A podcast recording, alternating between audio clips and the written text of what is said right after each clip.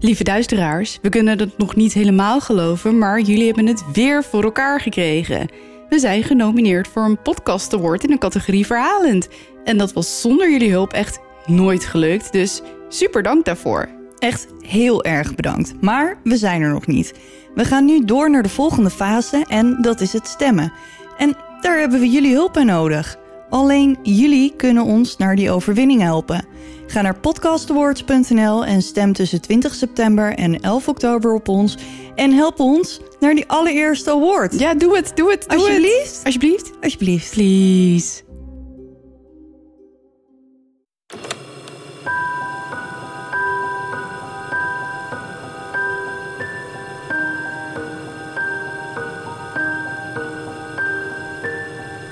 Dit is Duister. Een podcast waarin je wordt meegenomen naar het onbekende, het onbegrijpelijke. Zwarte bladzijden van de geschiedenis komen voorbij. Hier hoor je de verhalen achter moord, doodslag en onverklaarbare gebeurtenissen. We kruipen in de hoofden van een serie moordenaars, heksen, mythische wezens.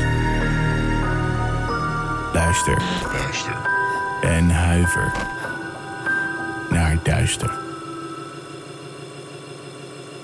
Welkom bij Duister, de podcast over duistere zaken en andere rottigheid. Fijn dat jullie allemaal weer luisteren. We hebben weer hele leuke reacties gekregen en een aantal tips. Die gaan allemaal direct de grote Duister databank in. En Kim, hi. Ja, ik Leuk. ben er ook weer bij deze aflevering. Dat is toch leuk? Zonder jou geen podcast. Nee, schat. daarom. Maar we hebben deze aflevering echt iets heel erg leuks. Ik ben echt helemaal eh, gehyped. We mogen namelijk drie dossiers weggeven van een Creamybox. Dit is echt zo te gek. Ik leg even uit wat een Creamybox is, oké? Ja. Kruip in de huid van een detective. Met een Creamybox krijg jij een onopgeloste moordzaak in handen. Volg verdacht op sociale media, ondervraag getuigen en onderzoek al het bewijsmateriaal. Alleen of samen met je vrienden ontmaskeren jullie de moordenaar. Ja, ik vind dit echt zo leuk. Ja, ik ook. Ja, en we hebben heel leuk nieuws, denk ik, voor jullie. Want wij mogen drie keer dossier as verloten. Ja. En wij hebben hem gisteravond al gespeeld. En het was best wel lastig. Ja, het was echt. Je moet echt als een detective gaan denken. Ja. Een beetje omdenken, vind ik het. Ja, en maar het is echt heel leuk. En we zijn er echt de hele avond aan. aan Ja, aan we zijn er bezig. heel de avond zoet geweest. Ja. Maar we hebben, het, we hebben hem opgelost. Wij, Ja. eh, wij vonden de moordenaar. En ehm dossier als dus, vertel jij even waar het over gaat? Ja, dat wil ik wel even doen. Dossier As. Wanneer Antje van den Hoef onverwacht sterft, laat ze haar geliefde en de politie met veel onbeantwoorde vragen achter. Waarom wilde ze gecremeerd worden? Waarom heeft ze al een urn? En waarom is die urn al voor de crematie gevuld? Er is geen lijk, enkel as. Jaag op het onwaarschijnlijke jachtterrein van het rusthuis naar een koelbloedige moordenaar. Een vos verliest zijn streken niet. En ondanks alle valse gebitten heeft dit monster wel degelijk nog tanden. Oeh, spannend. Ja, echt heel leuk. En ze hebben dus meerdere spellen die je kan spelen. Dus je hebt boksen, maar je hebt dossiers en je kan ook online spelen. En Samantha en ik hebben vorig jaar, denk ik ergens, ehm, de Macbeth boksen gespeeld. En dat- Leuk. ja, en dat was ook heel lastig. En het is superleuk, want je krijgt een soort van virtuele assistent. En die helpt je dan met je onderzoek. En nou Ja, ja, dat doe je online. ja, doe je online. Ja, precies. Ja, dus daar hebben we heel veel uurtjes speelplezier ook eh, van gehad. Dus ik ben sowieso heel erg Box fan. Nou, wil jij dossier als winnen? Like ons dan op Instagram of Facebook, at Duister de Podcast. Of even zoeken op Duister de Podcast op Facebook. Ehm, tag degene met wie je dit heel graag zou willen spelen. En misschien ben jij dan wel een van de gelukkigen. Ja, jongens, doe dit. Dit is echt heel Dit leuk. wil je. Dit wil je echt. Dit wil je. Ik begin deze week. Yes. Wil jij vertellen waar jij zometeen eh tipje van de sluier? Een tipje van de sluier. Je hebt eh, behoorlijk, eh, behoorlijke zeebenen nodig voor mijn verhaal. Zeebenen. Heb je die? Ja, ik ben, ook, ik ben ook nooit zeeziek. Niet? Nee. Ik een beetje. Nou, dan zullen we zien hoe dat eh, vandaag eh, uitpakt. ja.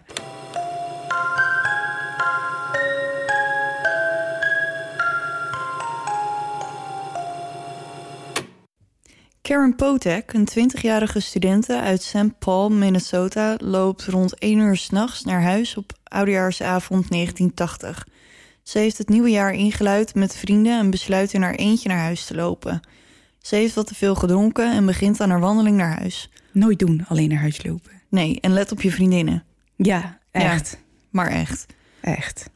Onderweg wordt ze in een hinderlaag gelokt en in elkaar geslagen met een bandenlichter. Wa- huh? Ja, ik dacht dus eerst dat dat een krik was die je gebruikt om je auto op te krikken als je je band moet ver- eh, verwisselen. Ja, ja, ja. Maar dat is het dus niet. Het is een stukje gereedschap waar een soort van haakje aan zit. En die gebruik je dan om de band van je velg af te lichten. Oh. Ja. Jeetje. En eh, oké. Rond drie uur komt er een telefoontje binnen bij 911 van een man die de aanval wilde melden. De stem van de man klinkt heel emotioneel, alsof hij bijna hysterisch is en zijn stem is heel hoog. Hij vertelt de operator de locatie van de aanval en zegt: Er is een meisje gewond hier. Als de operator vraagt hoe de man heet, wordt de verbinding verbroken. Maar ik heb hier een stukje van, dus Oh. ja, luister Oh, zelf oh. maar even.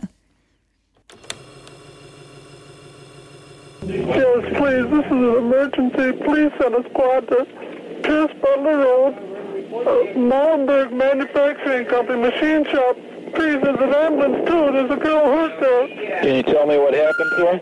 Just hurry, there's a, she's laying on the ground in the back by the, by the railroad tracks, by the engine.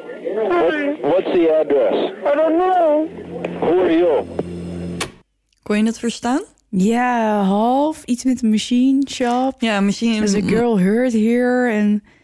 Ja, Dus Maar hij klinkt inderdaad wel behoorlijk overstuur, ja. Ja, hij klinkt inderdaad alsof hij iets heel erg. eh, Ja, hij Ergens klinkt wel heeft als gezien. iemand die echt iets, iets ergs... eh, ik, wat dat, in dat opzicht geloof ik het wel. ja. Nou ja, goed. Politie en ambulances racen naar het adres en vinden Karen naakt in de sneeuw, nauwelijks nog in leven. Ze is zo erg toegetakeld dat haar hersenen door haar schedel te zien zijn. Jeetje, nee. Ja. Dus Dat overleef je toch niet? er zit gewoon een gat in haar schedel en er komt dus dan zo hersen doorheen. Oh god. Ja. Je zou maar die agent zijn die daar aankomt. ja, of een ambulancebroeder. Ja. Ja, nou ja, maar dan, dan heb je nog een, een missie, weet je wel. Ja. Dat kind, re- of nou, dat kind, dat meisje redden.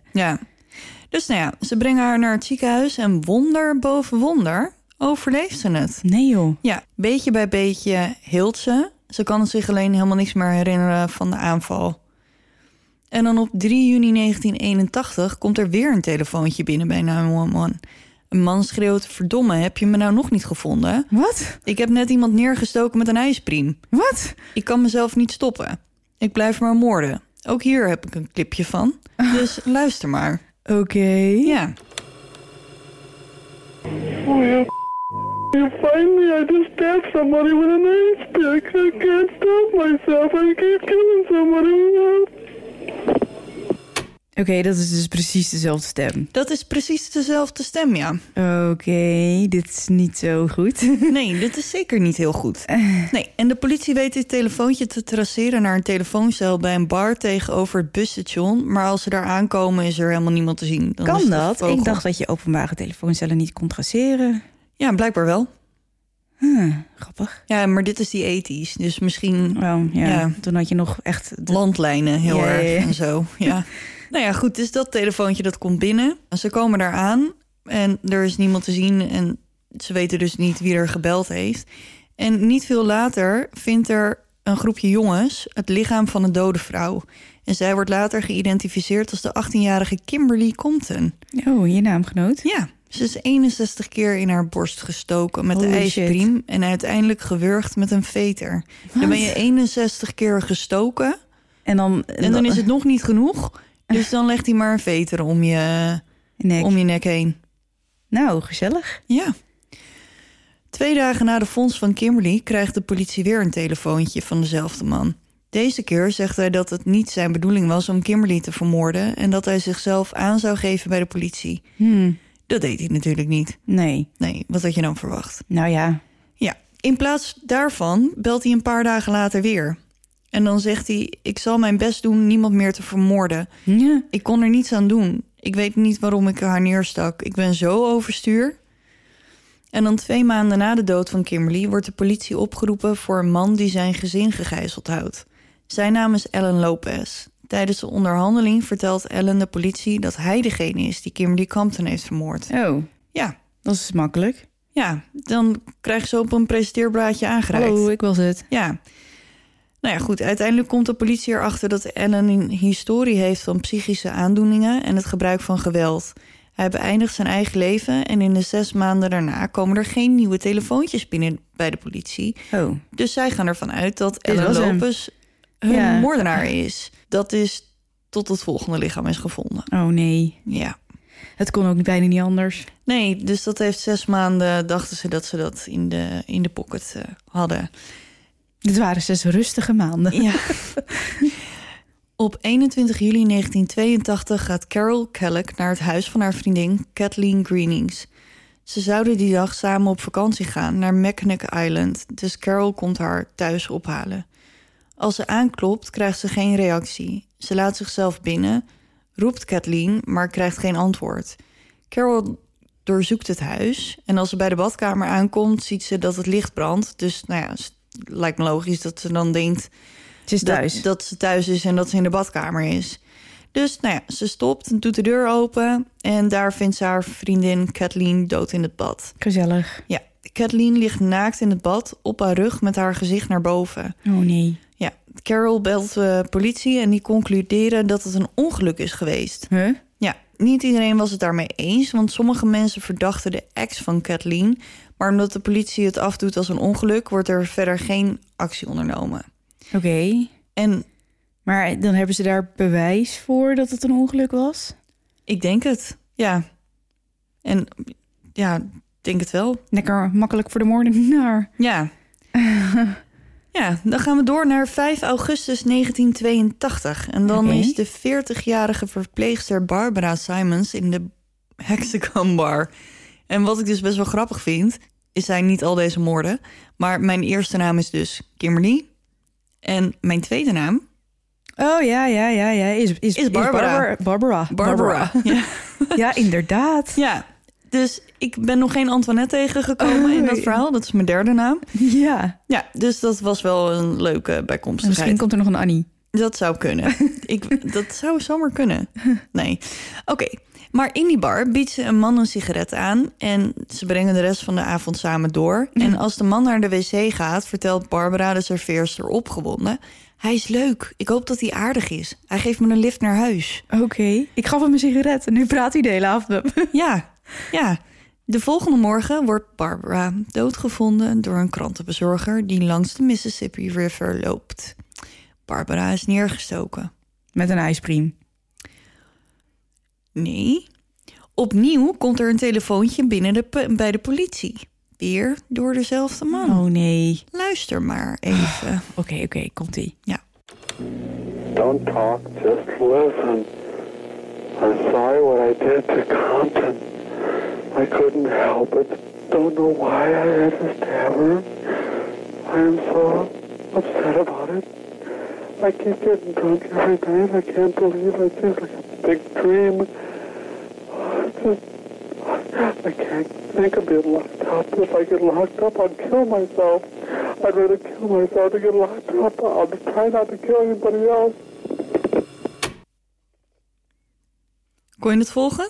Ja, ik verstond iets met I get drunk all the time. Ja, ik heb hem even vertaald voor de zekerheid. Ja. Wat hij dus zegt is niet zeggen, gewoon luisteren. Het spijt me wat ik Compton heb aangedaan. Ik kon er niets aan doen. Ik weet niet waarom ik haar moest steken. Ik ben zo overstuur. Ik word iedere dag dronken, maar ik kan niet geloven dat ik dat heb gedaan. Het is als een droom. Ik moet er niet aan denken opgesloten te zijn. Als ze me opsluiten, pleeg ik zelfmoord. Ik pleeg liever zelfmoord dan dat ze me opsluiten. Ik zal mijn best doen niemand te vermoorden. Dat is toch aardig van hem. Nou. Ja, ik doe heel hard Maar mijn die best. agent die is denk ik ondertussen echt met een bloedspoed aan het proberen dat telefoontje te achterhalen, ja, of niet? dat klopt. En, maar ondertussen is het dus ook wel duidelijk... dat al die telefoontjes van dezelfde man komen. Volgens mij, als je dan de meldcentralist bent, ik weet niet precies hoe je dat uitspreekt, dan krijg je nu toch echt gewoon een soort van eh, kou in je hart als Ja, je dit hoort. Dat lijkt me ook, Dit ja. zijn de serieuze telefoontjes. ja. Maar omdat ze dus weten dat het iedere keer nu dezelfde man is... hebben ze hem een naam gegeven. En Oh ja. dit is dus hoe deze man bekend staat. Mhm. En dat is heel toepasselijk. De weepy-voiced killer. De hoe? Weepy. Omdat hij zo loopt... eh, Mompelen. Nee, zo ho- hoog, hoog stemmetje, emotioneel, Oh, huilen. Ja, ja, ja, Oh. ja. Ja, dus hij is aan het weepen. Aan het weepen. Ja. Dus de politie begint een onderzoek bij de bar waar Barbara voor het laatst gezien is. De meest waarschijnlijke verdachte is op dit moment dus de man waar ze in de bar eh, was en waar ze hem ook mee heeft verlaten, want hij Ja, zou ja, haar ja, een ja. lift geven. Ja, precies. In de bar vinden ze ooggetuigen die de man kunnen beschrijven. Het gaat om een man van rond de 40 jaar oud, rond de 1,80 meter, rond de 85 kilo en met een terugtrekkende haarlijn. Maar dat is dus best wel eens een grote kerel. Ja, Met zo'n hoog piepstemmetje. ja. Ja, maar die man is blijkbaar de hele tijd zo overstuur van zichzelf... dat hij dus heel erg moet huilen en in paniek is. Dus praat hij zo.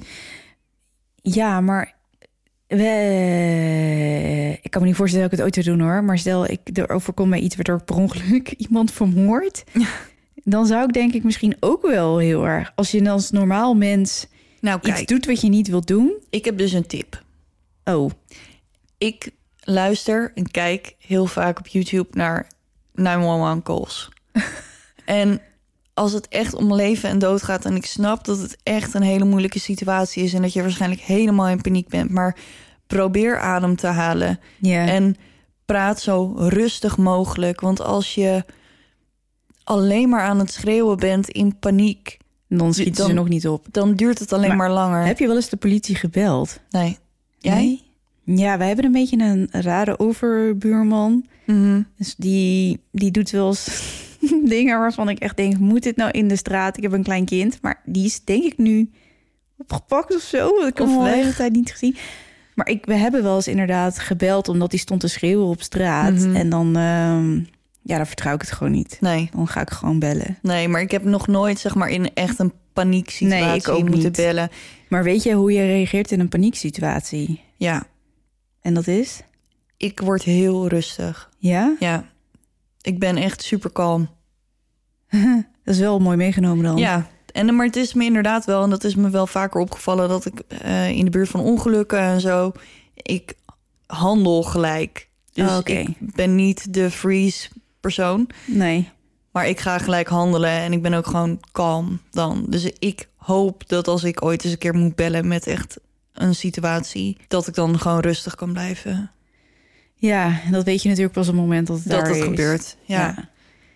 Ja, ik weet, ik ben ja, kalm. Ik ben, ik, ik, ik voel wel echt de adrenaline stromen. En ik ben ook wel, ik, ik merk dan ook wel dat ik echt wel on edge ben. Maar ik ga niet schreeuwen of zo. En Nee. Ik denk dat ik ook nog wel in staat ben naar de, lu- om te luisteren naar de vragen die ik krijg. want dat was het dus. Ik zat vanmiddag dus naar een filmpje te luisteren van een mevrouw die belt 911 omdat ze- de vriend van haar dochter steekt die dochter neer voor Oké. haar ogen. Ja, gezellig. Dus ik snap dat dat echt Ja, nee, maar een d- ja, ja, vreselijke ja, ja, ja. situatie is. Maar het was zo tenenkrommend om... en Natuurlijk als buitenstaander denk je... als je nou ademhaalt en gewoon het adres en zo aan informatie geeft... dan zijn ze er alleen maar dan sneller. zijn ze er alleen maar sneller. En het lijkt ook wel alsof mensen denken dat als je 112 of 911 belt... dat de vragen die ze je stellen ervoor zorgen dat het langer duurt voordat er iemand naar je toe komt. Maar dat is niet waar, want op het moment dat ze een adres weten en wat er gebeurd is, het eerste wat zij doen is dan, Maar ze kunnen toch ook gewoon zonder toestemming je telefoon traceren? ja, maar dat is dus niet zo makkelijk als dat lijkt. Niet? Nee. Maar je moet toch een bepaald, eh, bepaalde tijd aan de telefoon hangen? Willen ze dat? Ik op weet niet elkaar hoe dat krijgen? werkt. Ja, ik weet ook niet. Eigenlijk zouden we dat een keer aan iemand die echt bij de meldkamer werkt moeten Ja. vragen. Maar goed, wat Oké, we hiervan oké, geleerd hebben, Oké. probeer adem te Blijf halen. kalm, blijf kalm. Want het duurt dus echt niet langer als ze je vragen stellen. Want op het moment dat ze weten waar je bent, sturen ze gelijk mensen Ja, naar je toe. precies. En dan gaan ze in de tijd dat het duurt dat die mensen naar je toe komen, proberen meer informatie te achterhalen. Ja. Goed, Oké, oké. een Terug naar het verhaal. verhaal. Ja. Terwijl de politie op zoek is naar deze man, gaat de Weepy Voiced Killer op zoek naar zijn volgende slachtoffer. Deze keer valt zijn oog op de 19 jaar oude Denise Williams, een sekswerker uit Minneapolis. Op 21 augustus is Denise aan het werk op haar gebruikelijke plek als de man haar benadert. Nadat ze de prijs besproken hebben, stapt Denise bij hem in. Niet doen, meisje, niet doen. Nee, maar ja, dat is de werk. Ja. Ja, als de man heeft gekregen waar hij voor betaald heeft, rijdt hij een doodlopende straat in. Op dit moment krijgt Denise het gevoel dat er iets niet helemaal in de haak is.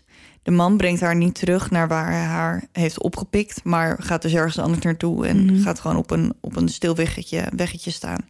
Voordat ze überhaupt de kans krijgt om te bedenken wat ze ging doen, begint de man op haar in te steken met een schroevendraaier. Ach, jeetje. Hij steekt haar 15 keer. Terwijl Denise wordt gestoken, ziet ze kans om een fles die naast haar voeten ligt te grijpen en de man daarmee in zijn gezicht te slaan. Oké. Ja, dus echt. Dit is Go een, een- girl. een fight reactie dus. Ja, en blijkbaar had ze de mazzel, dat heeft waarschijnlijk op de vloer voor haar gelegen en heeft ze gewoon gedoken en die fles gegrepen. Het geschreeuw van Denise trekt de aandacht van een man die in de buurt woont en hij komt Denise helpen. Hij worstelt met de man, maar hij weet zich los te rukken en slaat op de vlucht.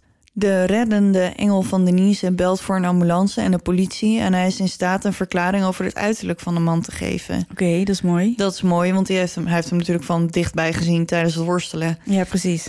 De moordenaar is ondertussen thuisgekomen en bekijkt zijn gehavende gezicht in de spiegel. En hij was er iets erger aan toe dan dat hij dacht, dus wat doet hij? Hij gaat naar het ziekenhuis. Hij belt 911 voor hulp. Nee. Ja, maar ondertussen valt het de operator aan de telefoon op dat de man een beetje hetzelfde klinkt als de Weepy Voiced Killer. En dat de man met een gewond gezicht verdomd veel lijkt op iemand waar ze naar op zoek zijn in verband met de aanval op Denise. Dus die was heel slim. Dus hij stuurt de politie naar het appartement van de man en ze slaan hem in de boeien en nemen hem mee naar het bureau. Oké. Nou, Ja. dat is wel op... Ja, oké. Nou ja, hij is goed rood. Ja, goed. De man die ze arresteren heet Paul Michael Stefani. Paul wordt geboren op 8 september 1944 in Austin, Minnesota. Hij heeft negen broertjes en zusjes en groeit op in een streng gelovig gezin. Oké. Ja, ergens halverwege 1960 verlaat hij Austin en verhuist naar St. Paul, waar hij gaat werken als conciërge. Rond deze tijd trouwt hij met Beverly Leider, met wie hij een dochter krijgt. Oké. Ja, en in 1977 wordt hij ontslagen bij de Malburg Manufacturing Company. Oh. En hier wordt later zijn eerste slachtoffer gevonden. Ja, ja. Paul wordt schuldig bevonden aan de moord op Barbara Simons en poging tot moord op Denise Williams. In de rechtszaak getuigen zijn zus en zijn ex-vrouw dat de stem van de Weepy Voice Killer verdomd veel op de stem van Paul lijkt. Helaas is er verder niet genoeg bewijs om hem aan de andere slachtoffers te linken. Oh, kut, hé. Ja, dat, is echt balen. Ja, maar goed, hij krijgt toch 40 jaar celstraf opgelegd. In 1997 krijgt hij huidkanker en heeft hij Oh. ongeveer nog een jaar te leven. Ja, karma. Ja, maar deze diagnose die even goed de doodstraf is, want hij heeft natuurlijk 40 jaar en geen doodstraf gekregen, besluit hij de rest van zijn misdaden te bekennen en zijn verontschuldigingen aan te bieden aan de familie van de slachtoffers. Oké. Op één voorwaarde. Nee. Ja, Hij wil zijn excuses aanbieden op één voorwaarde. ja. En weet je wat dat is? Nou. Hij doet het alleen in ruil voor een foto van het graf van zijn moeder. Wat is dat nou voor iets geks? Ja, nou ja, goed, blijkbaar v- had hij een band met zijn moeder en vindt hij het heel naar dat hij overleden is terwijl hij er niet bij was. Want inmiddels zit hij dus al 15 jaar vast. Hè? Oh, ja, ja, ja. Maar ik zou het niet als ik... Nee, ik zou dat niet als voorwaarde... Je biedt je excuses aan, of niet. Eh, stik er dan maar in. Oké. Nou ja, Stefanie dacht daar dus anders over. Ik kan het nog steeds niet geloven, zegt Stefanie. Iedere morgen word ik wakker en hoop ik dat het allemaal een droom is. Pas op het moment dat Paul al zijn misdaden bekent, wordt pas de connectie gemaakt tussen hem en de dood van Kathleen Greening. Die is dus al 15 Mhm. jaar ehm, onopgelost. En dat is die mevrouw die in bad is gevonden Oh, ja, door haar ja, ja, ja. vriendin die samen op vakantie zouden gaan. En dat is ook best wel gek, want dat was ten eerste een hele andere moord. Want hij houdt natuurlijk blijkbaar van steken. Ja. En Ik vind het ook altijd zo knap dat ehm, sommige zaken ineens gelinkt kunnen worden als ze al echt heel oud zijn. Want eh, rechercheurs wisselen, mensen gaan met pensioen, mensen gaan een ander werk doen. En Ja, en- die, shows, die, die dossiers, die staan natuurlijk allemaal wel eh, in een databank of zo. Ja, Maar hoe, hoe werkt het dan? Doen ze dan gewoon steek, steekwoorden intypen en dat het dan misschien Nee, een wat ik- potentiële match is of zo? Weet jij hoe dat werkt? ik weet wel dat wat jij net zegt over het wisselen van teams en detectives en dat soort Mhm. dingen. Vaak zoeken detectives die beginnen Mhm. bij een nieuwe afdeling of zo. Die duiken vaak ook wel in cold cases. Gewoon om En te tegenwoordig heb oefenen of zo? Nee, gewoon om te kijken of een nieuw paar ogen, misschien nieuw licht op de Ah, zaak. dat is wel top. Ja, tenminste, dat zie ik vaak op Investigation Discovery en zo. Dat op zo'n manier dat iemand dan bij, nieuw bij een afdeling komt en dan, nou ja, dan pakken ze een zaak van de plank en dan gaan ze gewoon kijken of ze daar iets. eh, Dat ondertussen al iets meer te, ja, te vinden is. ja. Dus uiteindelijk bekent hij drie moorden en twee gewelddadige aanvallen. In zijn bekentenissen zegt hij: Ik weet niet wat ik moet doen, behalve zeggen dat ik wou dat ik de klok terug kon draaien. Ja, dat is, eh, dat, is een kan je wel beetje laat. zeggen, maar dat is een beetje te laat. Ja. En dan wordt hij later nog geïn- eh, geïnterviewd door journalisten. En hij vertelt een van hen dat hij stemmen hoorde in zijn hoofd. Die hem vertelde dat hij moest moorden. Oh nee. Ja, er was iemand die me vertelde... Paul, het is tijd om te moorden. Oh, tuurlijk. Ja, tijdens een moord... Iemand. Iemand, Dus de stem in Iemand in zijn zijn hoofd. hoofd en hij weet niet wie. Meestal Ja. weten ze toch wel wie het is, Nee, toch? dat weet hij niet. Tijdens de moord op Kathleen voelde het voor hem als een spelletje. Het ene moment was hij aan het lachen en het andere moment dacht hij... wat ben ik aan het doen? hij snapte zelf ook niet waarom hij iemand oppikte... om ze vervolgens 15 minuten daarna te vermoorden. En ik heb nog gezocht of ik kon vinden of ze hem gediagnosticeerd hebben... met een Schizofrenie? psychische aan- aandoening. Ja. Of, maar dat kon ik dus nergens vinden. Want je zou toch verwachten dat zo iemand dan toch getest wordt. Ja, het- ja, juist. Maar dit klinkt toch als een klassiek geval van gespleten persoonlijkheid. Weet ik niet of dat zo is. En hij heeft bijvoorbeeld ook tijdens een rechtszaak niet eh, ontoerekeningsvatbaar gepleit. Dus hij heeft voor zichzelf toen ook besloten van nou, ik ben niet, er is niks mis met mij. Want vaak zeggen mensen natuurlijk van nou, ik ben ontoerekeningsvatbaar omdat ik eh stem ik weet in niet wat mijn hoofd ik hoor. deed. En, eh, Ja, ik werd gewoon overgenomen door iets anders.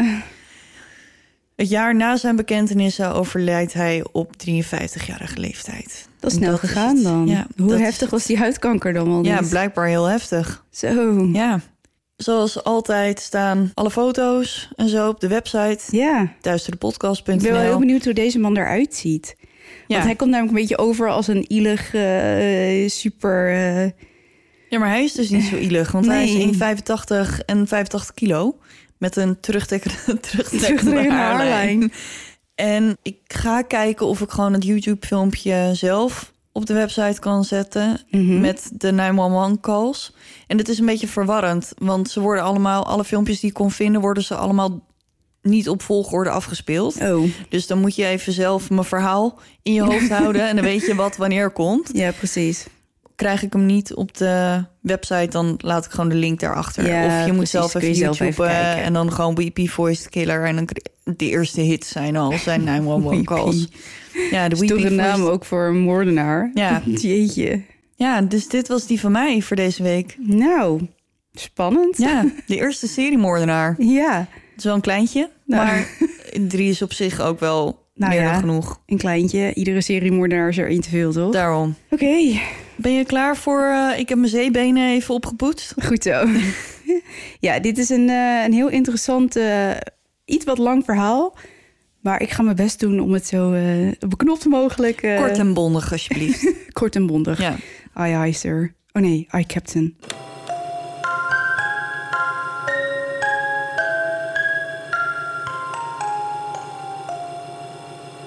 Goed, deze week een mysterie van mijn kant. Een mysterie. Ja, Ga je nou een beetje in mijn vaarwater zitten te zitten? leuk gevonden. ja, ja nou, een beetje. Het gaat van deze week over, of deze keer over een spookschip. Een spookschip. Een spookschip. Niet dat er echt spook op het schip zitten, maar... Hoe weet je dat nou? Ja, weet ik niet eigenlijk. ja, misschien ook wel. Ja, en, ja nou, je, je hoort het zo wel. Oké. Goed. Iedereen kent natuurlijk het verhaal van de Vliegende Hollander. Wie? Moet ik dat kennen? Ja. Oh, vertel. Oh, niet dus? nee. Oké, nou, gelukkig heb ik het opgeschreven voor je. het schip dat uitvoer paasochtend, waarmee de kapitein de woede van zijn bemanning op de hals haalde, wanneer hij zijn eerste stuurman overboord gooide en daarmee in de macht van de duivel raakte. Voor straf moet het schip eeuwig varen op zee. Eh, maar mijn verhaal gaat deze week over een minder bekend scho- spookschip, namelijk de Marie Celeste. Marie Celeste. Ja, eigenlijk is het de Mary Celeste. Maar ik vind dat ontzettend Amerikaans klinken, dus ik houd het op de Marie Celeste. Oké. Ehm, minder bekend, maar niet minder interessant, want de Marie Celeste is een van de grootste mysteries in de geschiedenis van de zeevaart. Maar goed, dat komt mooi uit, want ik hou van de zee en van zeerampen. Dat weet je. Hm. Daphne is dol op de Titanic. Ja, Als je er toilet binnenloopt, dan is het net alsof je zelf op de Titanic zit. en er hangen echt. eh nou, en dat is eigenlijk niet waar wat ik zeg, want er hangen allemaal krantenartikelen over de rampen en zo. Dus Ja, ik vind het eh, mighty interesting. Gewoon, ja, het is niet heel leuk of zo wat de mensen overkomen, is helemaal niet zelfs. Maar eh, misschien dat ik ook nog wel een keer over de Titanic ga houden. Maar de- hoe die ramp is ontstaan, de, de samenloop van meerdere eh, Omstandigheden? kleine omstandigheden hebben ervoor gezorgd dat het schip is gezonken. En dat is echt bizar. Maar hoezo? Het was toch gewoon een ijsberg? Nee, het was veel Oh. meer dan dat. Het begon al eh, in, het, in het dok waar ze, waar ze gelast werd en zo. Zwakke punten in de, in de bouten. En eh, nou, het is, ik ga misschien dat ik het ooit wel een keertje Ja. uitleg. Het is heel veel. Maar goed, vandaag dus niet. Nee. Het schip. Een tweemaster. Kijk je me weer heel moeilijk aan. Nee, ik, ik denk dat het twee masten met twee zeilen. Ja, dat klopt. Oké. Het is een zeilschip met twee masten met daaraan twee even grote grootzeilen. Ik heb echt zoveel over schepen geleerd. En, en, helemaal goed. Het schip dus is 31 meter lang, bijna 8 meter breed, wordt gebouwd onder de Britse vlag in Spencer's Island, Nova Scotia in 1861 en krijgt de naam Amazone. Een klein groepje mensen ziet daar voor het eerst te water gaan. Maar het lijkt wel alsof er een vloek rust op het schip. Want het leidt aan een serie onfortuinlijke gebeurtenissen. Tijdens de eerste reis krijgt de kapitein een longontsteking en sterft aan boord. Nou, dat is ook niet echt een fijn einde. En dan ik kan me helemaal voorstellen dat je dan zo heel enthousiast bent... want dan heb je een nieuw schip en dan ga je zeeën bevaren... en dan krijg je een longontsteking. Ja, maar dat was helaas wel een beetje. ehm, In die tijd was dat ja, redelijk. het kwam wel, kwam wel veel redelijk- voorkomend. Ja, precies. Dank je. de volgende kapitein vaart op een rif. En wanneer de Amazone in een droogdok wordt hersteld, want ze was eh, best wel eh, aangevaren door dat rif. ja, best wel beschadigd. Eh, in een droogduk- do- droge dok dus. eh, vliegt ze in brand en de kapitein sterft. Nee joh, Ja, dat is de tweede. dat is de tweede. Vervolgens raakt het schip verschillende andere keren beschadigd. Met name in oktober 1867 als het aan de grond loopt in Cow Bay, Cape Breton Island. Ook komt ze in botsing met een ander schip op het Engels kanaal waarbij het andere schip zinkt. De Amazone zelf blijft achter als een scheepswrak. En mensen die denken nu nog steeds dat het een goed idee is... om dat ding te restaureren en Ja, verder in leven te houden. Driemaal is eh, scheepsrecht. Oké, we gaan. Meerdere malen wisselt ze van de eigenaar totdat ze uiteindelijk in 1871 verkocht wordt aan de Amerikaan Richard W. Haynes. Het schip ondergaat aanzienlijke structurele veranderingen. Ze krijgt een extra dek waardoor er 84 ton aan laadruimte bij komt. En ze krijgt een nieuwe naam, de Marie Celeste. De zeer ervaren Benjamin Spooner Briggs wordt met zijn 38 jaar de nieuwe kapitein. De familie Briggs uit Massachusetts had een lange maritieme geschiedenis en Benjamin Briggs bracht het grootste deel van zijn leven op zee door.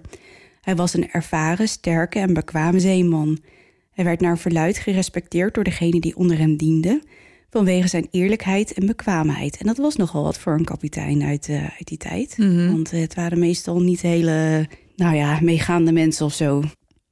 Hij werkte zich op om uiteindelijk een meesterzeeman te worden. Kapitein Briggs was vroom en behoorlijk religieus en hij geloofde in onthouding. Maar in 1862 trouwde hij met Sarah Elizabeth Cobb, dochter van dominee Leander Cobb.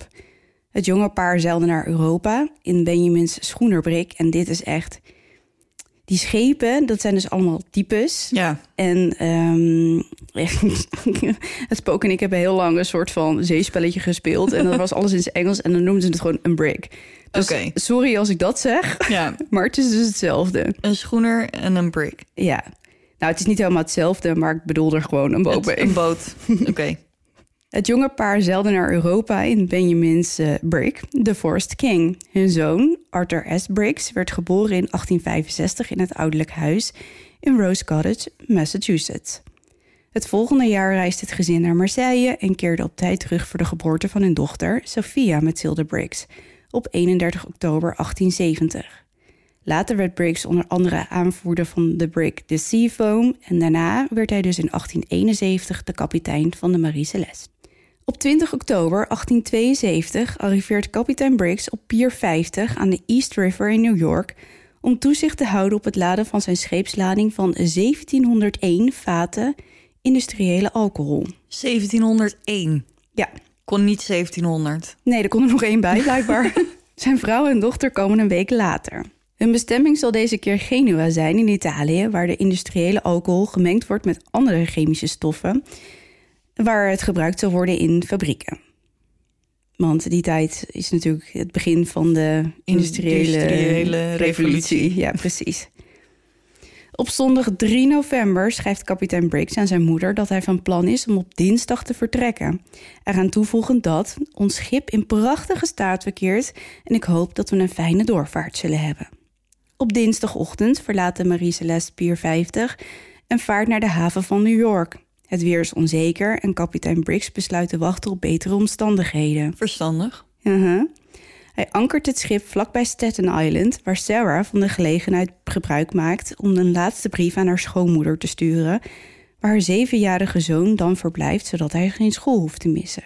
Lucky him. Ja. Ze schrijft: Zeg tegen Arthur dat ik sterk afhankelijk ben van de brieven die ik van hem krijg en dat ik zal proberen alles te herinneren wat er tijdens de reis gebeurt wat hij graag zou willen horen. Twee dagen later draait de wind en klaart het op en staat kapitein Briggs op het punt van vertrekken. Terwijl de bemanning van de Marie Celeste zich opmaakt voor de lange reis, ligt de Canadese brig, de Dijk Gratia, vlakbij in Hoboken, New Jersey, in afwachting van een lading aardolie die via Gibraltar ook naar Genua gaat. Kapitein Moorhouse en zijn eerste stuurman Oliver de Woo zijn beide zeer ervaren en gerespecteerde zeelieden. De kapiteins Brick en Moorhouse hebben gemeenschappelijke interesses en volgens sommige bronnen is het waarschijnlijk dat ze elkaar kennen, al is het maar oppervlakkig. Maar Sommige hoe groot is de pool met kapiteins? kapiteins? Ja, waarschijnlijk wel groot, want Best heel veel groot, gebeurde want- toen natuurlijk per boot. Ja, en scheepvaart was wel dé manier om... Om dingen te verschepen. Ja, letterlijk. Ik wilde echt niet heel flauw zijn. Maar Maar nee, nou ja, dat geeft niet. Er komen nog wel meer C-grapjes voorbij, denk ik. Eh, maar goed, ze kennen. Het is waarschijnlijk dat ze elkaar Ja. dus kennen. Eh, sommige verslagen beweren zelfs dat ze goede vrienden zijn en de avond voor vertrek van de Marie Celeste samen dineren. Maar het bewijs hiervoor is beperkt. De Dijkratia vertrekt op 15 november richting Genua via dezelfde route, acht dagen na de Marie Celeste. Maar een ruime week daarvoor, op 7 november dus, vaart de Marie Celeste de haven van New York uit richting de Atlantische Oceaan. Aan boord zijn nu 10 mensen: kapitein Briggs, zijn vrouw Sarah en hun tweejarige dochter Sophia. De andere zeven mannen, een groep van Duitsers en Amerikanen, zijn geharde en ervaren zeelieden. De ochtend van vertrek is koud en mistroostig, met een goede wind uit het zuid-zuidwesten, maar de bemanning begint gemotiveerd aan de reis. Sarah heeft tijdens hun vertraging eerder haar naaimachine meegenomen en heeft haar kleine piano in het schip laten plaatsen, zodat ze de bemanning kan vermaken aan boord. Oh, dat vind ik wel heel leuk. Want Ja. er is echt helemaal niks te doen op zo'n schip. Nee, en het is Behalve maar, werken. Het is natuurlijk maar een kleine crew. Dus ik kan me voorstellen dat die dan s'avonds... eh Bier drinken en ja, muziek en luisteren. kletsen en eh, Ja. liedjes zingen. En, eh, Ik krijg in één keer zo'n zo'n dronken zeemanslied in mijn hoofd. Maar welke? ja, ik weet niet hoe het gaat. Laat me maar, laat me maar niet zingen. Oh. Oké, zal ik dan maar verder gaan? Ja, ga maar verder. De reis naar Genua zal ongeveer 30 dagen duren met een maximumsnelheid van 11 knopen, ongeveer 20 km per uur, afhankelijk van de wind. Kapitein Briggs is niet een man van risico's en hij neemt de re- bekende vaarroute dwars over de Atlantische Oceaan via de straat van Gibraltar. Ik zal op de website even een kaartje plaatsen Ja, met dat is eh, wel handig. hoe dat exact de werkt. route eh, die het schip heeft eh, genomen. In mijn hoofd klinkt 30 dagen trouwens best wel snel. Eh, nou, weet je, ik ging uit, ik ging zoeken hoe lang een schip nu erover doet om vanaf New York naar Italië te varen. Mhm. En dat is twee weken. En dan met een snelheid van 21 ko- knopen ongeveer. Dus, Dus dat is twee keer zo snel ongeveer. Ja. dus Ja. dat je met een houten zeilschip er Ja. 30 dagen over doet. ja. Het is plus minus, hè. Het is natuurlijk compleet Ja, het- afhankelijk van, de het wind. weer en zo, ja. Dus nou, op zich, ja, eh, eh, oké. Nee, maar in mijn hoofd duurt zoiets dan gelijk zes maanden of zo. Nee, dat valt dus wel mee. Ja. Ja, want eh, dat weet ik. die zou ook twee weken onderweg zijn, ook met ongeveer 21 knopen. Maar ik snap wel dat als je zeg maar vertrekt vanuit Amsterdam en je vaart naar het Caribisch gebied, Mhm. dan zit je natuurlijk nog verder Ja. en dan ga je nog zuidelijker. Dus ik, dan ben je misschien inderdaad wel drie maanden onderweg. ja.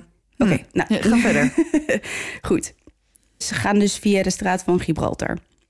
Volgens de logboeken van kapitein Briggs verloopt de reis redelijk voorspoedig. Het weer is wel wat ongeslagen, de zee is wat ruw en het ziet er zelfs naar uit dat er een stormopkomst is, maar niks waar een ervaren kapitein als Briggs zich zorgen om maakt. Zijn vrouw en dochter maken het goed en daar is Briggs in ieder geval blij om. De bemanning is ervaren en hij heeft ze persoonlijk samengesteld. Ook is hij blij met zijn eerste stuurman, Albert Richardson, waar hij alle vertrouwen in heeft. Maar toch, op 5 december 1872, bijna een maand na vertrek, wordt het verlaten schip op drift gevonden door de bemanning van de Dijkratia. Op ongeveer ja, 378 zeemijlen, dat is 716 kilometer, oostelijk van het eiland Santa Maria, behorend tot de eilandengroep de Azoren. De Dijkratia, met Moorhouse als kapitein, denkt het schip te herkennen als de Marie Celeste. Hij ziet het schip rond 1 uur 's middags westelijke richting uitvaren, op ongeveer 6 zeemijlen, dat is 11 kilometer, van hen af. De grillige beweging van het schip en de vreemde staat van de zeilen doen kapitein Moorhouse vermoeden dat er iets mis is. Hij probeert op verschillende manieren de aandacht van het schip te trekken, maar als hij geen reactie krijgt, besluit hij om een paar bemanningsleden naar het andere schip te sturen. Nou, dat vind ik wel aardig van hem. Ja, maar als je denkt, oh wacht, ik ken dit schip. Ja, en er gebeurt helemaal niks als je daar met je vlag staat te zwaaien. Ja, Ja, je zou toch verwachten dat dan iemand wel reageert. Als je op, ik weet niet hoeveel manieren probeert om iemand zijn aandacht te trekken. Eh, ja, je kan het doen door middel van de vlag te hijsen. En je kan het ook met lichtsignalen proberen, met spiegeltjes, weet je Eh, wel. ja, ja, ja. Oké, maar goed, dat, dat, daar krijgt hij dus geen re- Nee. reactie op. Als de mannen zich aan boord van het schip hijsen, zien ze dat het compleet verlaten is en het inderdaad de Marie Celeste is. Maar het schip heeft geen zichtbare schade, er zijn geen tekenen van een gevecht of een andere ramp. Het is net alsof de bemanning in rook is opgegaan. Ze zijn gewoon weg. Ja, Niet gewoon dood, maar gewoon weg. er is niemand. De vertrekken van de kapitein zijn onaangeroerd, de logboeken liggen er nog. En daaruit blijkt dat de laatste aantekeningen van 25 november zijn, 10 dagen geleden. Dat betekent dat het schip al 10 dagen lang zonder bemanning op zee ronddobbert. De mannen van de dijkratia doorzoeken het schip en vinden de gehele lading in het ruim. En alle vaten alcohol zijn nog aanwezig, maar het enige vreemde is, is dat er negen vaten leeg zijn. Dat is wel eh, veel. Dat is wel veel, ja. Verder is er wel wat zeewater in het ruim van het schip gelopen, maar over die hoeveelheid zou geen enkele kapitein zich zorgen hebben gemaakt. Nee. In de vertrekken van de bemanning vinden ze opgemaakte bedden, genoeg voedsel in de kombuis en er is vers water. Op het dek zien ze wel dat het stuurwiel is vastgezet, maar dat het touw is gebroken. Ook blijkt dat er één reddingsboot mist, maar niets wijst erop dat de bemanning overhaast vertrokken is. Sterker nog, overal in het schip liggen persoonlijke bezittingen van de bemanning. In de hut van Sarah worden zelfs dure sieraden gevonden. Iets wat je toch zou Mee zou meenemen nemen, als je ja. de kans krijgt. En helemaal als je niet in hals over kop hoeft te vertrekken. Nee, precies. In de stuurhut vinden ze een zwaard. Wel valt kapitein Moorhouse op dat sommige navigatieinstrumenten verdwenen zijn.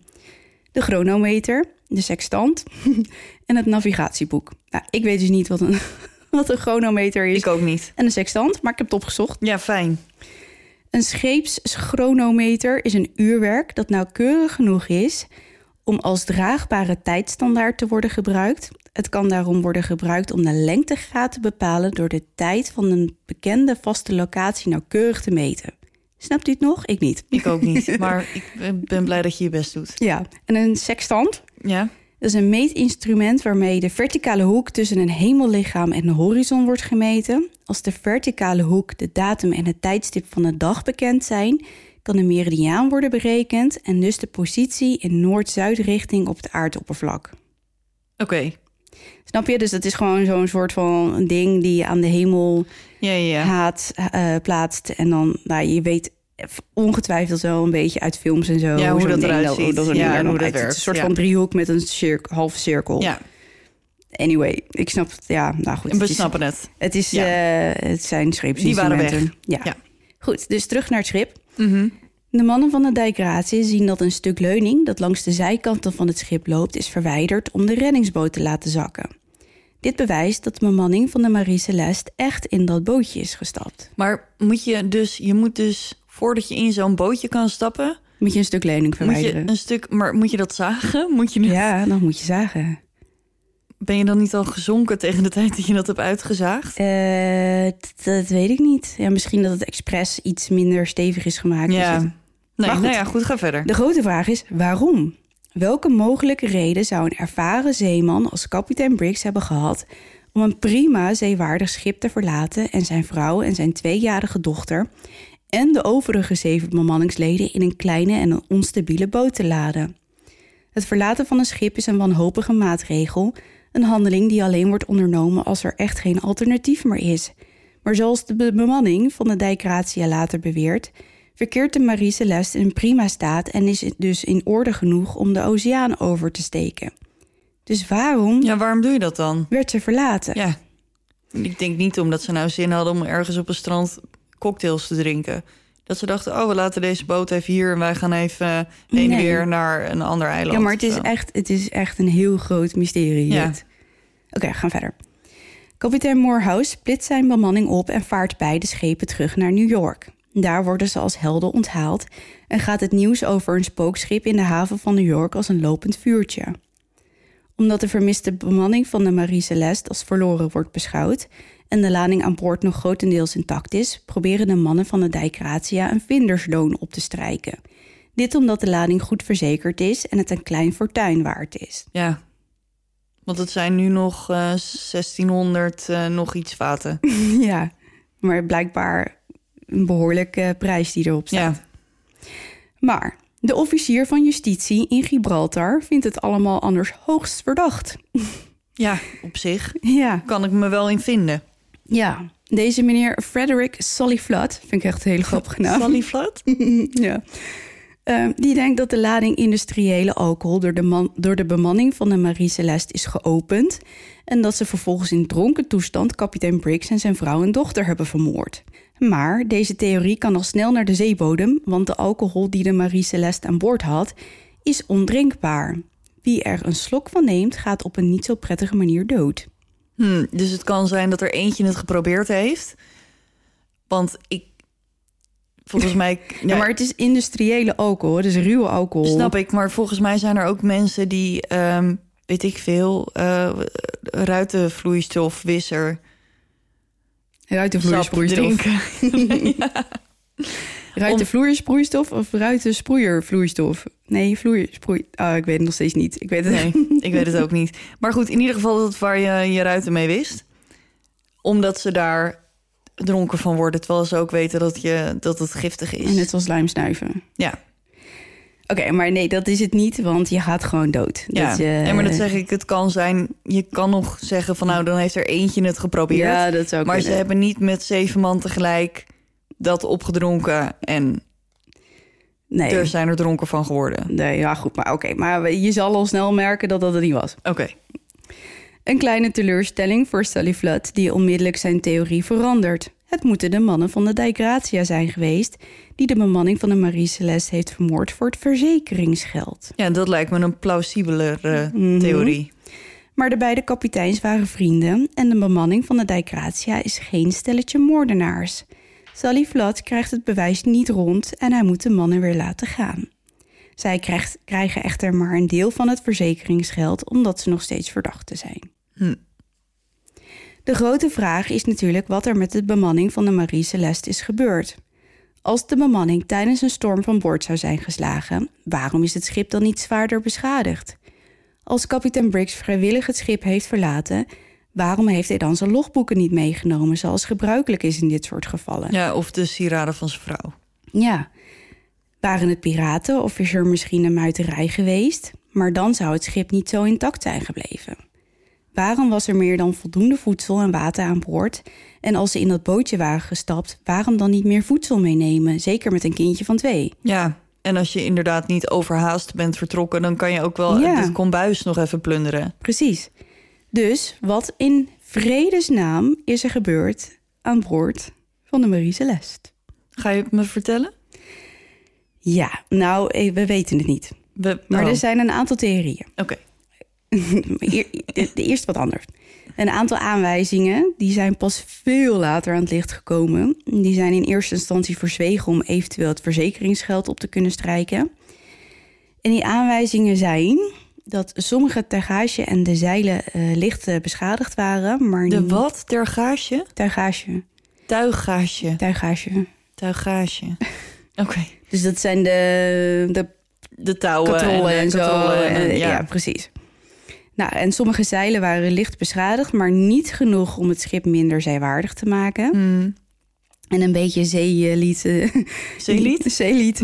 Die weet ook wel hoe die zeg maar om een kapot touw heen moet werken. Ja, en ik neem aan dat ze ook wel gewoon reserve touwen hebben. Ja, ze waren zelfs in staat om een mast te repareren als die, werd, als Ja. die gebroken eh, raakte. Dus dan moet dit toch ook Ja, ik neem, ik neem aan dat je reserveonderdelen mee Ja, hebt. zeker. Een paar scheepspapieren ontbraken, maar deze zouden weinig betekenen zonder het daadwerkelijke schip. Hm. Ze vonden nog een zwaard onder het bed van kapitein Briggs, waar bloed op leek te zitten. Maar als er een gevecht was geweest, waarom legde hij het dan wapen terug onder zijn bed? Want als ze midden in de strijd hadden moeten vertrekken, waarom Dan ga je had niet hij eerst dan... naar je hut om, om dat zwaard onder je bed te stoppen. Nee, maar en dan laat stel je... wordt, je ligt onder aanval en je moet in die boot stappen met macht 4, je... Ja, dan neem je toch een zwaard mee? je zou zeggen van wel. En dit is niet het enige zwaard dat achter is gebleven. Want Nee. we hebben die in de Mhm. stuurhut ook nog. Ja. Oké, nou die dus. En er waren vreemde krassen en snijplekken op de onderromp van de boot gevonden. Van het schip, sorry, ik mag geen boot zeggen. Meh. Maar deze veroorzaakte geen structurele schade. Oké, curieus. Heel curieus. Oké, theorieën, want die zijn er zat. Bring it on. Eh, alle theorieën over zeebevingen, reuzeninktvissen, zeemaalstromen, zelfs Poseidon kwam voorbij. En UFO's, die laat ik even achterwege. Hoewel ik ze wel heel leuk vond. Ja, maar waarom ga je me niks over die reuzeninktvis vertellen? Dat vind Ja, ik dat- echt... ja, maar omdat het niet zo plausibel is. Oké, oké. Ik Het neem is, aan. eh, het is een legende voor degene die eh, het willen weten. En ehm, dat als schepen zonken zonder aanwijsbare reden... dat ze dan gegrepen zouden zijn door een reuzeninktvis. En dat is dan weer gebaseerd op eh, verhalen van overlevenden van de ramp... die dan onder water een enorme schaduw zagen. Maar men denkt nu dat ze gewoon in de war waren met een walvis. En, en dan moet ik zeggen, dat is wel een beetje onverklaarbaar. Eh, sommige schepen die dan niet zonken, die hadden aan de onderkant enorme schraapplekken. Terwijl ze dan niet op, in de buurt van een rif waren of zo. En het lijkt wel alsof iemand dan had geprobeerd om vanaf de onderkant ja, erin zeg maar, te de knijpen. tentakels dan die Ja. dat dan hadden geprobeerd om het kapot te maken. Dat is wel een beetje raar. Ja, ik geloof wel in deze theorie. Ja, en reuzeninktvissen? Mhm. Nou ja, ze bestaan wel hè, maar niet, Niet zo, zo groot, groot.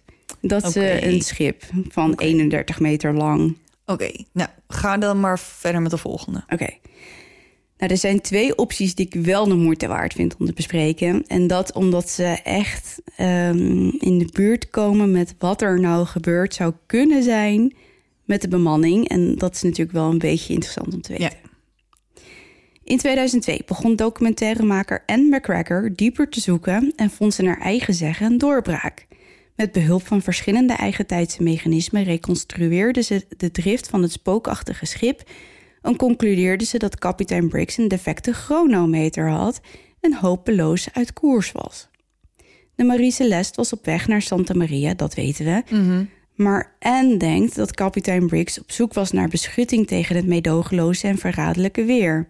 Het zou kunnen zijn dat hij bevel heeft gegeven tot verlating, denkend dat, Dat ze er dicht kust. bij Santa Maria waren, maar dat ze in feite 120 zeemijl, dat is ongeveer 222 kilometer, eh, verder naar het westen waren, misleid door de fouten van zijn gebrekkige instrument.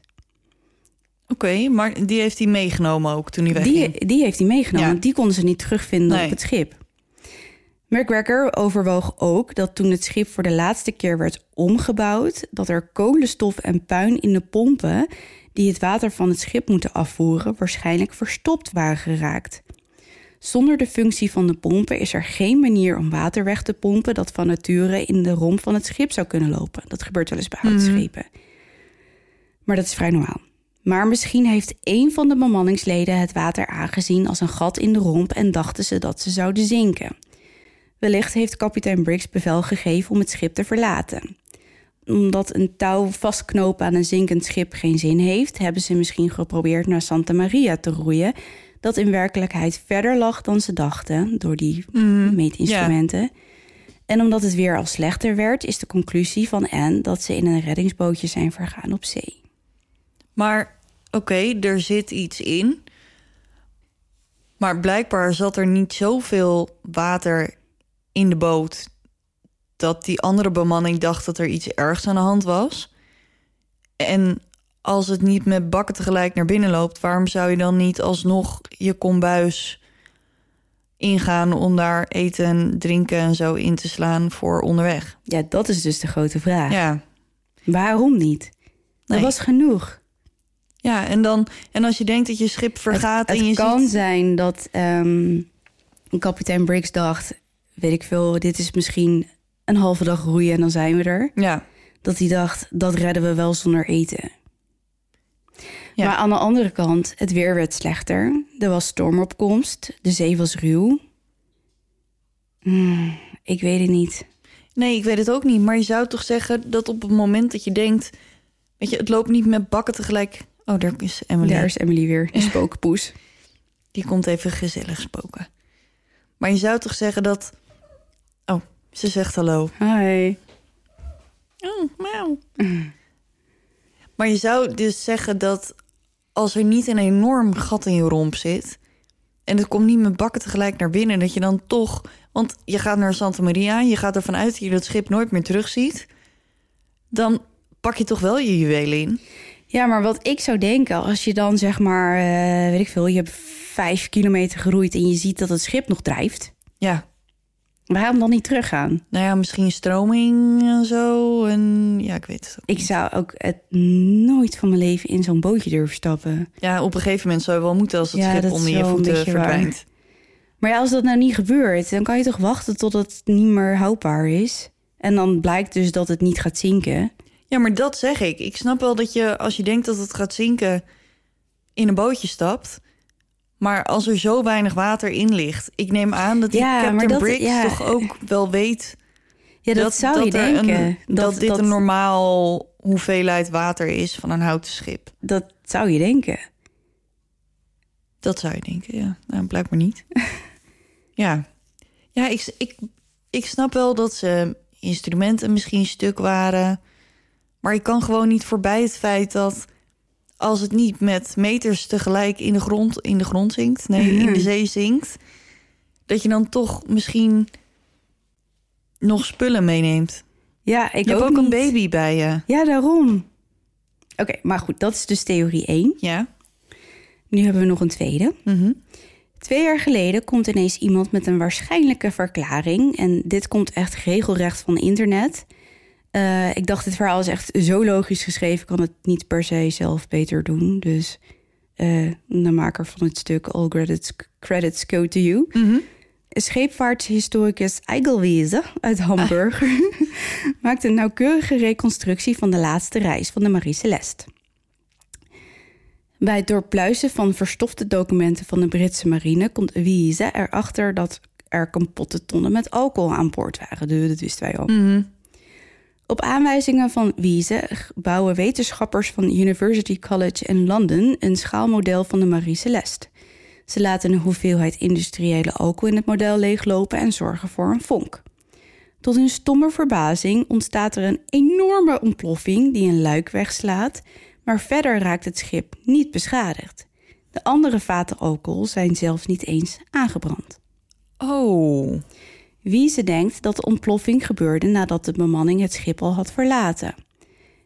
Een van de vaten is waarschijnlijk stuk gegaan. Door de alcoholdampen raakte de bemanning in paniek.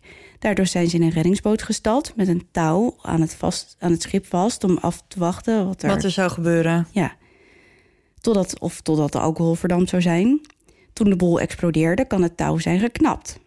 Maar hoe kan het dan dat het schip niet verder beschadigd is? Je zou denken met een enorme ontploffing. Dat er in ieder geval Dat- wel, weet ik veel, borden kapot zijn. Ja. Of eh, ik snap misschien wel dat het zo snel ontvlamt. Dat het- want het is natuurlijk alcohol, dat verdampt ook heel snel. Mhm. Dus ik kan me wel voorstellen dat het vuur heel snel weer uit is. Maar er moet wel zoveel kracht bij ehm, Ontstaan zijn. ontstaan zijn... dat er toch wel i- iets gerinkeld moet hebben, denk ik dan. nou, ik heb het antwoord. Oh, nou, heeft meneer Wiese dat eh, voor ons uitgezocht? Nee, een chemicus. Oh. Een dokter Andrea Sella. Die het experiment uitvoerde. Volgens haar is het niet zo heel gek.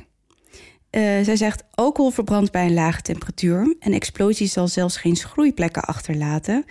Bij ons experiment is zelfs papier dat we in het model hadden gelegd... niet in de brand gevlogen. Zo, Verder onderzoek van Wiese leerde hem dat een half jaar na de verdwijning van de bemanning... een reddingsboot in Noord-Spanje is aangespoeld...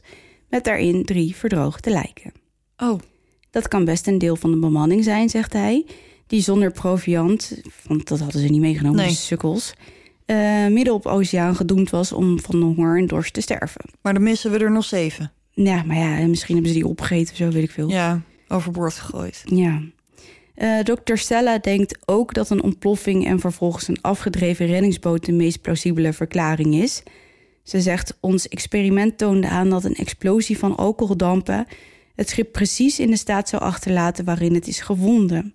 Van alle verklaringen die er in de afgelopen eeuw zijn bedacht, is dit zonder twijfel de meest waarschijnlijke. Wauw. Ja, het, het klinkt inderdaad wel redelijk plausibel, ja. Ja, ik denk het ook. Ja, helemaal als je inderdaad ervan uitgaat dat ze op die reddingsboot zijn gaan zitten te wachten tot het verdampt is of ontploft.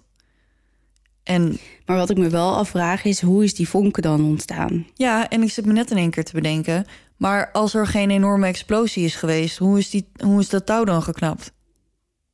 Ja, geen idee. Hebben ze dat dan niet goed vastgebonden? Dat is gewoon zo eraf gerold. Ja, het kan, ja, het- ja. ja, je weet het niet. Nee. En, maar er zijn dus negen lege vaten alcohol.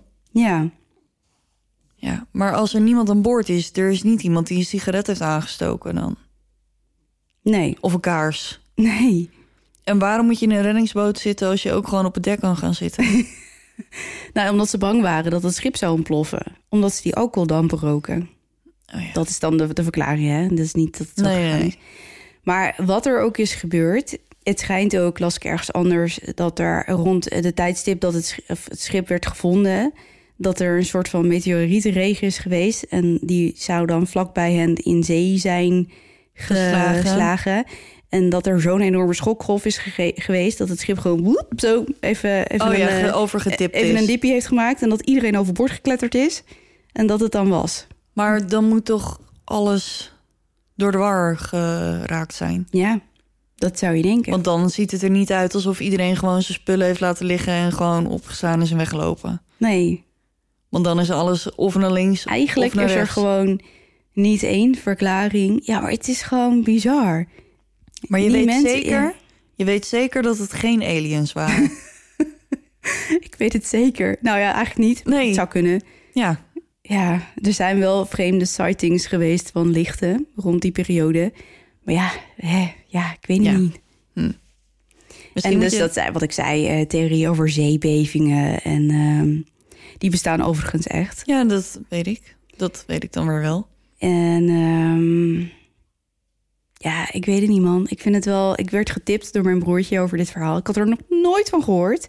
Dus dankjewel, Thomas. Thomas, dankjewel. Maar het is inderdaad, ik, het, als je er in de eer verdiept en je. Ja, dat, dat schip, dat is gewoon. Het was prima. Ja, er was helemaal Waarom niks aan zijn de ze hand. weggegaan? Ja. Ja, geen idee. Wisten we het maar. In plaats van dat hij nou even de tijd had genomen om in dat logboek te schrijven... Yo, het is vandaag eh, hoeveel? Oh, September, oktober, november? Eh, 25 november. Ja, nou, het is vandaag de 25e. En we denken dat we een eh, gaslek hebben of een alcohollek. We gaan nu even. Ja, maar ons misschien had hij bootje daar zitten. gewoon de tijd niet voor, want hij heeft die logboek ook niet meegenomen. Nee. Kijk, het lijkt er toch wel op alsof ze in een soort van haast zijn vertrokken. Want hij had dus blijkbaar wel de chronometer en de sextant meegenomen. Ja. Maar niet zijn logboek. Ja, maar want wat ga, wat ga je met een logboek doen dan? Nou, Op zich snap ik wel dat hij die niet heeft meegenomen. je tijd vastleggen op de reddingsboot. Ja, Want het is wel een logboek. ja. Dus dan moet er gelogd worden. Het zou misschien wel als bewijsmateriaal kunnen dienen op het moment dat het schip vergaat Ja, en jij overleeft het voor Ja. de verzekering bijvoorbeeld. ja. Dat zou ook kunnen. Maar dat heeft hij niet gedaan. Dus Nee. Dus dat, dat, dat was dan ook niet de reden. Maar eh, wat ik nog vergeet te vertellen, dat is wel cool. Ehm, ze is gezonken uiteindelijk. In, in een haven? Of heeft er daarna nog iemand mee gevaren? Mm, Er heeft inderdaad nog iemand mee gevaren. En die, eh, die dacht, nou, dit schip is vervloekt, ik moet hier vanaf. Dus die heeft een, eh, een eh, niet zo waardevolle cargo eh, g- in haar geladen. En die is eh, in de buurt van eh, Haiti gevaren. En die dacht, nou, hier steek ik af. En dan zeg ik tegen de verzekeraar dat ik echt heel veel waardevolle spullen aan Ja, boord terwijl, maar had. het waren gewoon oude kranten of Nou, Ja, zo. ja, zoiets. Een- Ja, zoiets. Aardappels of zo. Ja. En eh, de verzekeraar dacht, nou oké, eh, hier is je geld. Maar later dachten ze, wacht, dit klopt niet. Dus die, eh, die hebben die man eh, beschuldigd van fraude. En eh, ja, dat is niet zo fijn afgelopen met hem. Volgens mij heeft hij een hele lange gevangenisstraf gekregen. Dat zal wel, ja. Maar, maar- ze is dus gezonken. Dat was het einde van de Marie Celeste. Dat is het einde van de Marie Celeste. Op de zeebodem. Ja, Misschien het maar beter vervloekte ook. schip. Ja, wel een zeemansgraf. Ze is naar de kelder gegaan. Hè? Zoals ze dat in zee, zeemanstaal zeggen. Oh, want zeemansgraf is natuurlijk als je gewoon overboord gaat en dan. Ja, volgens mij is dat als je dan inderdaad doodgaat aan Ja. boord, aan eh buiktyfus of zo. Of als je gekielhaald bent en dan overboord gegooid bent als je het loodje hebt gelegd. Ja, maar je kan dat overleven, hè? Kielhalen Ja. ligt eraan hoe breed je boot is. Nee, ja, no, Schip, dat, dat sorry. valt nog- Ja, dat boot. Oeh, staat de doodstraf op. Mag je niet zeggen. Oké, schip. Schip. Nee, maar ik, eh, dat- ik ken, eh, ik heb wel... nou, je ik- kent iemand die Ja, ik ken iemand- gekielhaald en die kan het nog navertellen. Nee, maar ik ken wel verhalen waarbij mensen het echt overleefd hebben. Je moet gewoon je adem inhouden. Het enige v- verrotte is, is dat zo'n schip aan de onderkant vol zit met zeepokken. Ja, Want die groeien natuurlijk op op zeeschepen. op dingen. En als je aan de onderkant van zo'n schip langs wordt getrokken, dan, Ja, dan word je die kokken geraspt. Die, sch- ja, precies dat. Dus ook al kom je aan de andere kant aan boord, dan ben je wel een soort van gevilde. Ja, dan heb je geen huid meer. Ja, Maar dan vraag ik me af, als je wel gekielhaald wordt en je overleeft het, vermoorden ze je dan niet alsnog? nee, want of dat was is het gewoon, meer gewoon een je straf? Ja, Ja, als jij bijvoorbeeld gestolen had aan boord, ja, of je hebt eh, een moord gepleegd, maar volgens mij stond op dood ook de dood. ja. Dus doodmaken Dan ben je gewoon betekent high zelf voor. dood. Ja, precies. Maar als jij iets, iets minder heftigs had gedaan, dan was dit een van de straffen. ja. Lijkt me niet zo'n prettige trouwens. Nee, mij ook niet. Nee. überhaupt om al in de zee te moeten springen als je midden op zee bent. Ja. Wat nou als de touw breekt, hé? Dan ben je ja, daar ben je high voor. Ja, ik ben nooit zo bang op zee, maar Niet? nee. Ik heb dus een enorme fascinatie met de zee, maar ik heb ook... Ik ben echt een troubled kid. Ik heb ook hoogte- en diepteangst. En die is bij mij best wel heftig. Dus op zee, hmm, nee. Maar toch vind ik het heel fascinerend. Ja, maar is het ook maar... Ja, ik ben bijvoorbeeld twee jaar geleden op de Galapagos geweest. Ja, Nou, daar hebben we ook heel veel met de boot en zo gedaan. Van eiland en, en naar eiland. En met zeehonden gezwommen. Cool. En het was super tof. En ik heb ook... ehm, God, wat voor beesten zaten daar. Haaien. walvishaaien. Of nee, gewoon normale haaien? hamerhaaien. hamerhaaien. Mhm. En ehm, ik weet even niet meer welke andere haaien. Maar ja, die heb ik ook van heel dichtbij gezien. En zoveel vissen en roggen en Het is wel zee- gaaf, hè? Zee, eh, leguanen Cool. die zwemmen. Ja, dat is echt heel tof. En nou, fun fact, zeg maar de vogel van de Galapagos. Dat is de blue-footed booby. Wat een leuke naam. Ja, dus nou ja, de Galapagos. Ja, dus ik heb best wel veel daar op zee gezeten en zo. Ja, was wel echt... eh, Ja, ik vind het. Ik vind zee ook wel. ehm, ja, het heeft wel iets. Het is zo diep, weet je wel. Ja, het is heel niet. Het is, eh, maar als je, stel je zingt en je denkt, oké, nu ga ik zinken, nu is het klaar. Want de verdrinkings, ver- verdrinkingsdood, ehm, schijnt een van de meest vredige manieren te zijn om Precies. te gaan. ja, want ehm, eigenlijk stik je. Alleen je, je, je longen lopen vol met water. Ja. Maar je hebt nog wel de, de tijd om te denken, oké, nu ga ik, weet je wel. Ja. Alhoewel, ik denk dat je, als je weet dat je gaat, dat je dan... Dat kan op zich een fijne dood zijn, maar op het moment dat je realiseert dat je het niet gaat overleven...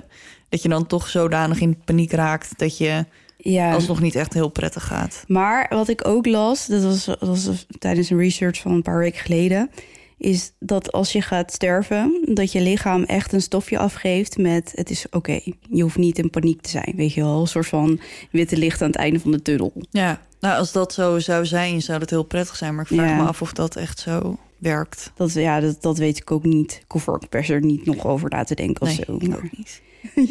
je kijkt heel moeilijk. Ja, mijn- mijn buik begint in één keer heel hard te rommelen. Oh, ik Dus hoorde niks. ik was bang dat jullie dat allemaal zouden horen. Dus ik kijk heel verschrikt. Oh nee, ik hoorde niks. Ik dacht, je ziet ineens een, een, Een spook? ja, een Nee. zeemels, een reuze Een zee- inktvis. Ja, maar inktvissen zijn wel echt heel tof hoor. Ja, maar inktvissen kunnen dus vechten met, met, met walvissen. En die zijn best groot. Heb je, wel eens, heb je wel eens een walvis gezien? Niet van dichtbij, nee. Mark, even, even. Ik zal een, pla- een plaatje plaatsen op de website van een reuze inktvis. Die zijn echt groter dan je denkt. Maar inktvissen zijn echt zo vreselijk slim. Ja, maar heb jij het over een octopus of een inktvis? Weet ik veel, die slimme. Dat is een octopus. Die van kleur verandert. Nee, ze zijn allemaal volgens mij best wel slim. Weet je nog die ene inktvis die een voetbalwedstrijden ging voorspellen? Dat is een octopus. Dat Want je is zegt een- nu inktvis. Oh shit, zei ik dat? Ik bedoel octopus. Oh, dit wordt heel veel wat. Ja. Laten we er maar over ophouden. Ja, dit is genoeg geweest. Ja. En ik denk dat die sowieso wel weer lang genoeg heeft geduurd. Ja, Bedankt voor het luisteren allemaal. zeker. En vergeet Trouwens, niet... ik wilde nog wat zeggen. Oh, Stel nou dat je zit te luisteren en je denkt... wacht, ik weet meer van deze zaak... of ik weet dingen die we niet hebben besproken. Laat het dan ook vooral weten. ja, dat vinden we ook heel leuk. We hebben onze invulformulier Ja. op de website. Dat werkt. Die, die werkt heel goed, want we krijgen ook via het invulformulier tegenwoordig steeds meer berichtjes binnen. Dus dat is heel leuk. Eh, die vind je gewoon op duisterepodcast.nl.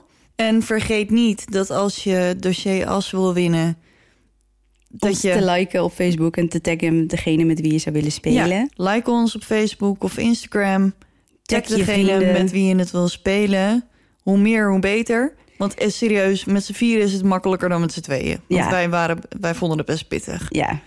Maar het is echt heel leuk. Het is En we echt doen heel niet, leuk. trouwens niet eh, volgende week, eh, volgende aflevering de winnaar, maar de week erop. Dus je hebt eh, twee weken de tijd om... ehm, kans te maken ja, op een van de dossiers. Yes. Dus over twee weken maken we de winnaars bekend. Ja, want het heeft ermee te maken met de dag waarop wij opnemen en ehm, wanneer de uitzending aflevering uitkomt. Precies. Want anders dan hebben jullie maar twee dagen of drie. Dus Ja, dat is een beetje aan vinden- de korte Dat kant. kunnen we niet, dat kunnen we niet maken. Nee.